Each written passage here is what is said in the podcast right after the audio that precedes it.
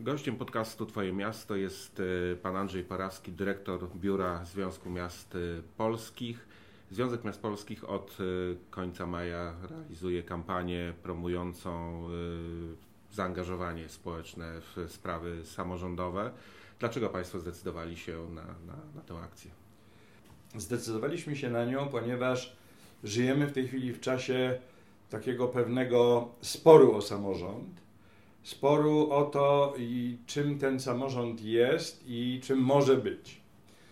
E, ten spór e, widać wyraźnie w, w, w pewnym, pewnej dysproporcji pomiędzy z jednej strony wynikami e, badań CEBOS-u na temat oceny i zaufania do poszczególnych instytucji publicznych, gdzie samorząd od dwóch lat uzyskuje wyniki 70% więcej i najwyższe ze wszystkich władz publicznych momentami to y, niezbyt odległe wyniki od samorządu mają tylko prezydenci.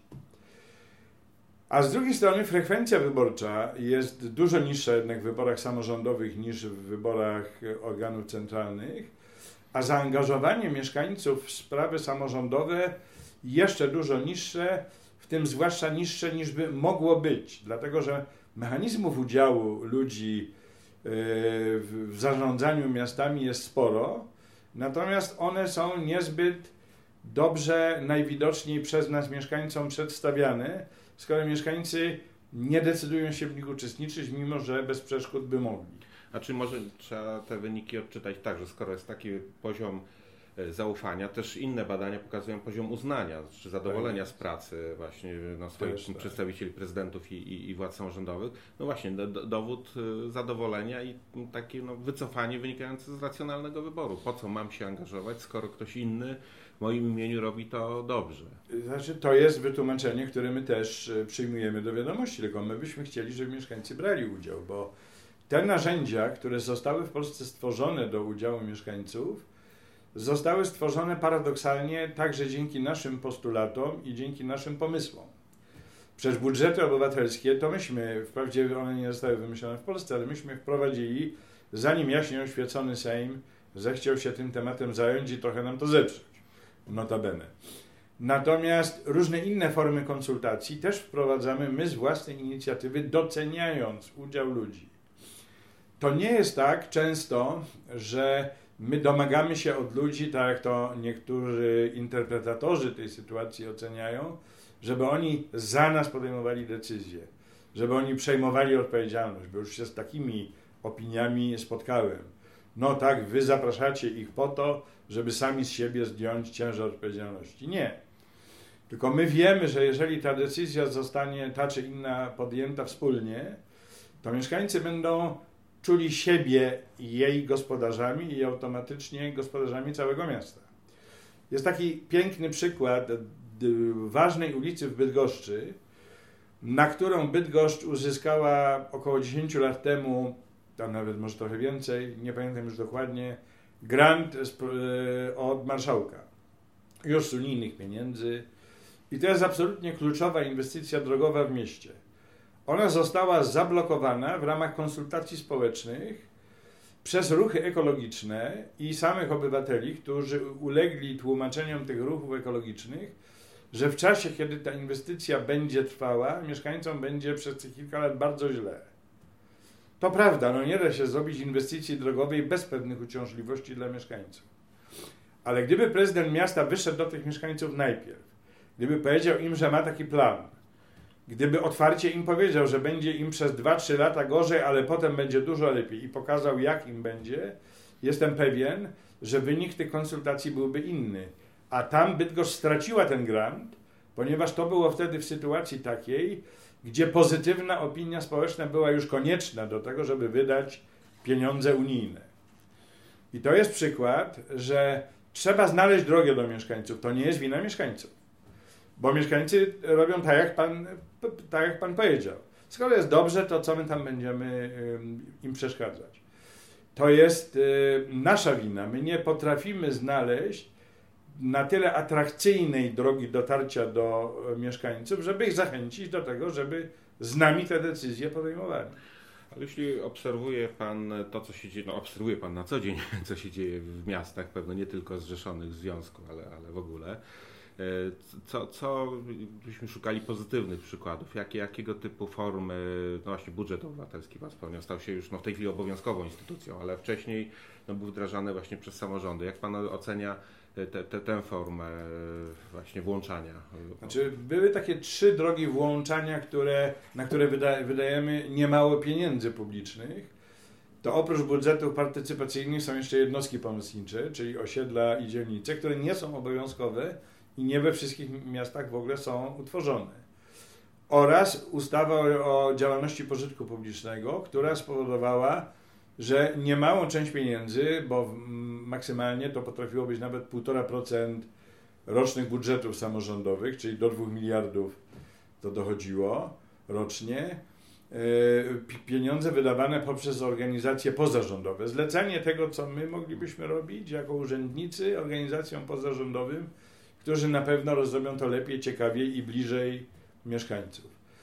Ale myśmy też znaleźli kilka innych y, metod. Y, miasta coraz bardziej doceniają udział mieszkańców w planowaniu przestrzennym, czyli w najważniejszym tak naprawdę zadaniu władzy lokalnej. Chodzi nam o to, żeby ta przestrzeń była zagospodarowana tak, jak chcą mieszkańcy. I ta procedura, która jest w ustawie, jest, yy, mówiąc delikatnie, niewystarczająca, żeby nie powiedzieć kiepska. Ustawa bowiem przewiduje, że Rada Gminy podejmuje uchwałę o przystąpieniu do planu i to jest taka prościutka uchwała, która wyznacza tylko granice obszaru, na którym e, ma być nowy plan sporządzany. Potem się zaprasza mieszkańców do składania wniosków do tego planu. Rzadko kto e, ma taką sytuację, żeby on mieć, żeby on miał gotowy wniosek do planu swojego nawet osiedla czy dzielnicy, chociaż to się zdarza. A potem właściwa faza konsultacji jest wtedy, jak gotowy jest projekt planu, zapłacono za niego dużo pieniędzy, wyłożono go publicznie do wglądu i tam można zgłaszać uwagi i zastrzeżenia. I zgłoszenie chociażby jednej uwagi i pozytywne rozpatrzenie tej uwagi, czyli zmiana tego projektu planu, zmusza do powtórzenia całej procedury. Czyli do skorygowania planu, do opóźnienia, bo z kolei znowu go trzeba wyłożyć i tak dalej. To jest ewidentnie nieracjonalne działanie. Związek Miast Polskich od 15 lat proponuje, żeby ta uchwała o przystąpieniu do sporządzania planu, ta pierwsza, żeby zawierała założenia do tego, co ma być na danym obszarze. I żeby już wtedy mieszkańców zaprosić do rozmowy o tym, co ma być na tym e, obszarze, gdzie będzie się sporządzać plan, a nie dopiero jak jest gotowy projekt. Byłem w uroczym e, francuskim Saint-Malo kiedyś na spotkaniu mera tego miasta z mieszkańcami jednej z pięciu dzielnic w ramach murów, w ramach tego starego Saint-Malo, gdzie miały być wprowadzone zmiany do planu zagospodarowania. Przyszło 1500 osób na halę sportową, gdzie mer, który był jednocześnie ministrem, bo tam wtedy można było łączyć te, te funkcje, wysłuchiwał mieszkańców, właściwie wszystkich chyba, wszyscy, którzy mogli, przyszli na to spotkanie i on cały dzień odbywał z nimi dyskusję na temat, y, jak, jak to się ma zmienić. I, to, I od tego się w ogóle zaczęła praca nad zmianą planu. Więc my wymyślamy różne metody typu sądy obywatelskie. Jak gdzieś jest jakiś konflikt przestrzenny, to zapraszamy mieszkańców, żeby oni sami po, y, jakby zadecydowali oni, to może być tylko opinia oczywiście, wyrok takiego sądu obywatelskiego, no ale to coś mówi, zaprasza się obywateli z różnych części miasta, przedstawia im się problem i oni mają powiedzieć, że powinno być albo to, albo tamto rozwiązanie przyjęte. To usłyszałem od dziennikarza, no, czyli prezydent nie chce sam podjąć tej decyzji i zwala tą decyzję na obywateli. Ale obywatele chętnie przychodzą i angażują się w takie, w takie działania, ale to jest sytuacja pewnego konfliktu. Oni tam przyjdą, bo tam jest konflikt. Albo jeśli nie ma ulicy, a ma być i trzeba ustalić jej przebieg, to przyjdą, bo oni chcą, żeby ta ulica w końcu była. Ale tam, gdzie jest wszystko dobrze, gdzie ten plan no, po prostu musi być u, uaktualniony, bo coś tam trzeba, jakieś nowe możliwości mieszkańcom stworzyć, ale nie ma tam takiego motywu, który by ludzi zachęcił do tego, żeby przyszli, nie przyjdą. Wspomniał Pan o tych jednostkach łączniczych, o radach osiedla czy radach dzielnic. Y, dzielnicach i osiedlach jako, jako elemencie współzarządzania miastem, prawda, z mieszkańcami. Jak, jak, jaka jest dynamika tutaj? Obserwuję, że coraz więcej mówi się o tym, ale tam zdaje się poziom zaangażowania, na przykład wybory do rad osiedlowych, no jest jeszcze niższy. To, to, to są zupełnie znikome. Ja byłem radnym w Poznaniu i tak się składa, że odpowiadałem za statut miasta i za różne rozwiązania tego właśnie dotyczące. Myśmy w Poznaniu wymyślili, że osiedla będą tworzone tylko tam, gdzie mieszkańcy przyjdą sami, że chcą, żeby osiedle było utworzone. Przez długi czas Poznań nie był pokryty w 100% osiedlami, bo były takie fragmenty miasta, gdzie nie było takiej inicjatywy, a nie było ich głównie tam, gdzie nie było już żadnych problemów, gdzie wszystko jest domknięte, dopięte na ostatni guzik, jest pełna infrastruktura, są wszystkie drogi, mieszkańcom żyje się dobrze. Yy, I frekwencja w wyborach tych rad osiedlowych była od 2 do 50%, a w wyborach do Rady Miasta niecałe 40%. Więc dwa, mm, można było powiedzieć, fatalny wynik. Ale dwa było na tych osiedlach, gdzie już nie ma problemów do rozwiązania tych takich lokalnych, egzystencjalnych. A 50, czyli więcej niż w wyborach do Rady Miasta, potrafiło być na tych osiedlach takich zewnętrznych miastach, gdzie nie było jeszcze dróg bitych, gdzie było trochę dróg polnych, gdzie nie wszędzie dochodził wodociąg, nie mówiąc o kanalizacji. Tam przychodziło do, do wyborów 50% ludzi. Czyli oni przychodzą, oni wtedy się angażują, jeśli czują ważny motyw. W tym wypadku tym motywem był brak tego, co było im potrzebne, żeby im było dobrze. Ale widać z funkcjonowania chociażby mediów społecznościowych dzisiaj, że dobrym motywem dla mieszkańców nie musi być żaden brak. Że jeżeli się znajdzie fajny pomysł pozytywny, to mieszkańcy też przyjdą. Tylko trzeba go znaleźć i wymyślić i jeszcze dobrze tym mieszkańcom go sprzedać.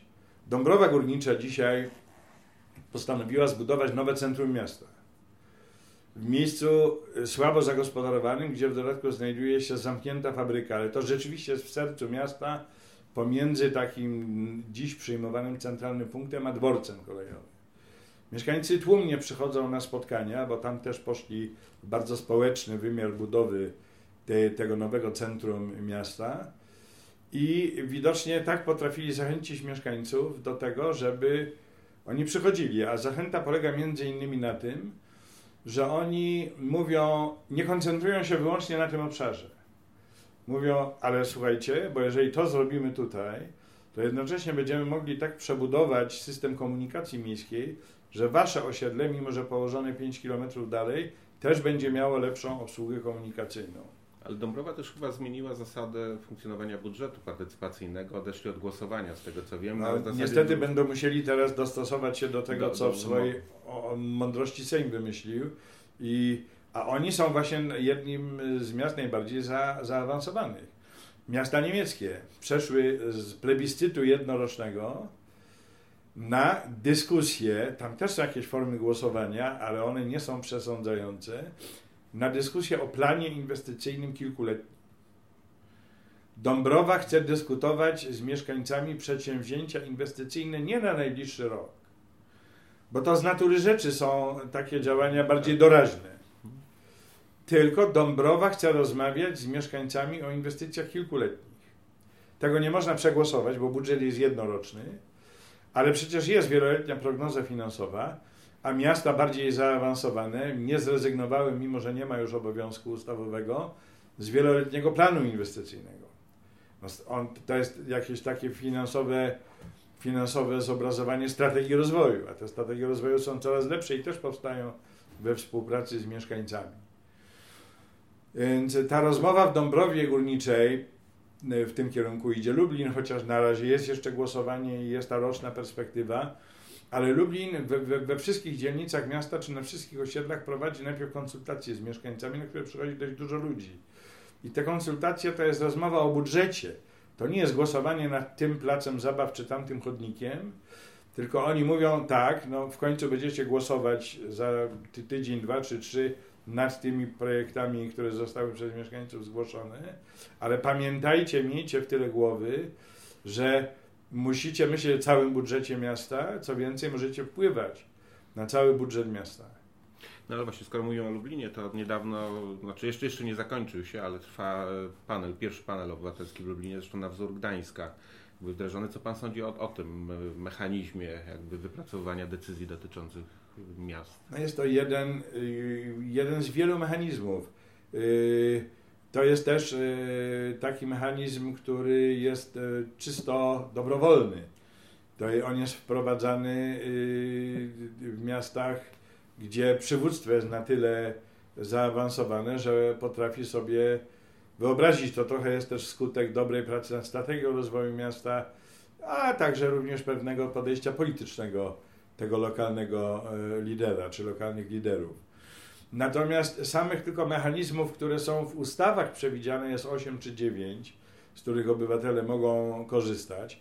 Jak dodamy do tego te wszystkie y, metody deliberatywne z udziałem mieszkańców, od planów rozwoju całego miasta poprzez rozwiązywanie konkretnych jakichś y, spraw, które w mieście powinny być rozwiązane, to są jeszcze dodatkowe metody. One wszystkie są y, godne poparcia i myślę, że wyzwanie, które przed nami jest, to jest takie, żeby atrakcyjnie o tym mówić.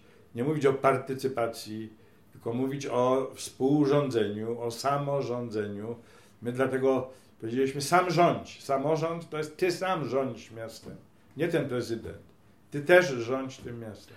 No ale właśnie, wspomniał Pan, że mieszkańcy sami nie są, czy, czy mobilizują się wtedy, kiedy, kiedy jest jakaś sytuacja kryzysowa, powiedzmy, czy jakiegoś braku. Albo bardzo atrakcyjny albo, przekaz. Albo bardzo atrakcyjny przekaz, właśnie, więc teraz trzeba się pewno koncentrować na wymyślaniu tych atrakcyjnych przekazów, ale jak to jest z samymi e, zarządzającymi miastami, prezydentami No właśnie, bo jeszcze parę lat temu nawet ci, którzy dzisiaj forsują te metody jakby współrządzenia, głośno krytykowali partycypację. Mówi, że jakby nie po to jest... Od prezydenta Sopotu poczynając. Poczynając, no, no, no, właśnie. Mimo, że Sopot był pierwszy z budżetem i w jakimś sensie prezydent uległ namowom współpracowników, to on sam nie był do końca chętny, mówiąc, że to jest nieduży fragment budżetu, mm.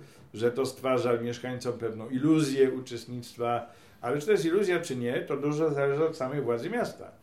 Jeśli bowiem władza miasta potrafi przy okazji tych, te, tego 1% czy 2% rozmawiać o całym budżecie, to wtedy jest to mistrzostwo. I już w tej chwili pan prezydent Sopotu jest całkowicie odmiennego zdania i on docenia y, to, y, to narzędzie, którym jest budżet y, obywatelski. Ale wracając do pana pytania, myśmy koncentrowali się przez, długie, przez długi czas na jakości zarządzania. Nie tylko dlatego, że brakowało tego w poprzednich yy, dziesięcioleciach, yy, ale także dlatego, że yy, cały świat współczesny szedł w, tą, w, tym, w, tym kierunku. Przecież New Public Management to było takie hasło, które jeszcze w 90 latach, ba, na początku tego tysiąclecia jeszcze w Europie dominowało. I oczywiście, że to jest ważne, żeby dobrze zarządzać, bo wtedy się lepiej wydaje pieniądze, więcej dobrych rzeczy można zrobić. Tylko tego nie musi robić lider. To może robić dyrektor wydziału. To może robić zastępca lidera, który jest wynajęty do konkretnej dziedziny i ma konkretną odpowiedzialność. A lider czy liderzy powinni skoncentrować się dzisiaj, moim zdaniem, na budowaniu relacji. Na tym, żeby pozyskiwać obywateli, nie tylko w wyborach, czy w referendum, jeżeli przypadkiem jest jakieś referendum, ale na co dzień, żeby pozyskiwać obywateli do współrządzenia. Oczywiście trzeba im nie tylko atrakcyjny przekaz dla nich yy, wymyślić, ale trzeba również łatwy sposób udziału zaproponować. Bo nie można tutaj zmusić mieszkańca do studiowania ustaw przed tym, zanim on się e, zdecyduje na udział w jakimś takim procesie. To musi być tak dobrze przygotowane, żeby mieszkaniec już nie musiał studiować ustawy po to, żeby dowiedzieć się, co on ma teraz zrobić. To musi być łatwe, proste, szybkie. Mieszkaniec straci parę dni na myślenie, jeżeli wie, że potem w prosty sposób będzie mógł ten swój głos przedstawić, że on zostanie wzięty pod uwagę jeszcze druga rzecz bardzo ważna, musi być zwrotny sygnał w sprawie wszystkich konsultacji, wszystkich sposobów konsultacji. Mieszkaniec musi wiedzieć, że został wysłuchany. On do, mieszkańcy chętniej przychodzą na kolejne konsultacje lub chętnie głosują w budżecie partycypacyjnym, jeśli każdemu, który zagłosował lub który przyszedł, napisze się, napisze się maila z jednozdaniowym podziękowaniem. Y, to jest dzisiaj bardzo proste. Teraz weszło RODO, trzeba więc jeszcze się dodatkowo zabezpieczać, pozyskując ten adres mailowy od mieszkańca, ale mieszkaniec chętnie udostępnia adres mailowy, jeżeli wie, że coś otrzyma na ten adres mailowy. Proszę powiedzieć, jak, jak Pan ocenia e, szanse sprawnego przeprowadzenia tych najbliższych wyborów samorządowych, bo, bo no, ordynacja, czy kodeks, przepraszam, wy, wyborczy, no mocno tutaj namieszał. Były opinie wręcz takie, które wskazywały, że trzeba by przesunąć te wybory, by ponaprawiać różne błędy. Ale jak Pan... Trzeba naprawić te błędy. Trzeba naprawić te błędy. Dzisiaj Państwowa Komisja Wyborcza mówi wprost, że samorządy i tak będą robiły to samo, co robiły do tej pory że ci urzędnicy wyborczy się tam za wiele przecież nie będą wtrącać, bo oni nie będą mieli sztabu ludzi. Ich nawet jeszcze nie wyłoniono wszystkich, którzy są potrzebni, mimo że zmniejszono limity i w tej chwili ta liczba urzędników wyborczych jest mniejsza niż pierwotnie zakładano. Y, okazało się, że y, niektóre przepisy w kodeksie wyborczym wymagają moim zdaniem szybkiej poprawy, żeby nie narazić się na zarzut, który gdzieś tam ktoś może sformułować yy, nieprawomocności wyborów. Bo jeżeli się mówi, że ma być transmisja online ze wszystkich lokali wyborczych, to mm, trzeba, yy, dzisiaj już wyraźnie wiadomo, że nie będzie tej nie transmisji będzie. online, ale w przepisach jest napisane, że ma być. W przepisach rangi ustawowej. Więc jeśli my będziemy obywateli uczyć, tak, tam w ustawie napisane, ale to nie jest potrzebne, to będziemy dalej uczyć obywateli braku szacunku dla prawa. To już PRL dosyć zrobił w tej sprawie, żebyśmy my to jeszcze kontynuowali. Trzeba poprawić to prawo. Moim zdaniem jest prosty sposób poprawienia tego z zachowaniem rejestracji. E, I mamy jeszcze wciąż tyle czasu, że gdyby udało się e, e, zachować rejestrację tego, co się dzieje w lokalu wyborczym, ale utajnienie nagrań i umożliwienie korzystania z tych nagrań wyłącznie sądom w przypadku protestów wyborczych, a takie mogą zawsze się zdarzyć, to wtedy taka rejestracja może być opłacalna, dlatego że to może być dodatkowy dowód w postępowaniu sądowym. Proponowałbym nie umożliwiać korzystania z tych zarejestrowanych obrazów innym organom, dlatego że te same obostrzenia są w tej chwili w stosunku do różnych kamer które są w przestrzeni, no bo wiadomo, że na, y, y, na rejestrację swojego wizerunku w celu jakiegokolwiek publicznego odtwarzania obywatel musi wyrazić zgodę. Więc to, to samo dotyczy lokalu wyborczego, ale gdyby ten przepis był umiejętnie skonstruowany, gdyby nie było tego bzdurnego pomysłu na transmisję online, tylko rejestrację i wykorzystanie tej, tej rejestracji wtedy, kiedy to jest rzeczywiście potrzebne, to moim zdaniem to jest jeszcze do przeprowadzenia. Bo kamery dzisiaj można kupić wszędzie i taki zakup kamer, nawet dużej ilości, jest wciąż możliwy.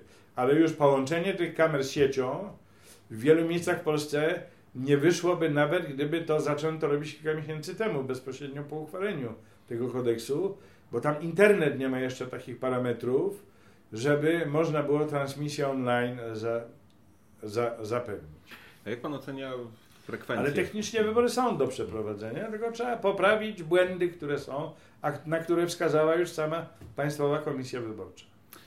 No miejmy nadzieję, że zostaną poprawione, ale jak Pan ocenia właśnie samą frekwencję, na ile taka kampania jak Państwa, inne profrekwencyjne, które pewno będą organizowane przez organizacje chociażby społeczne i, i zaangażowanych w tę jakby debatę samorządową, no, na ile się przełoży na, na większy udział?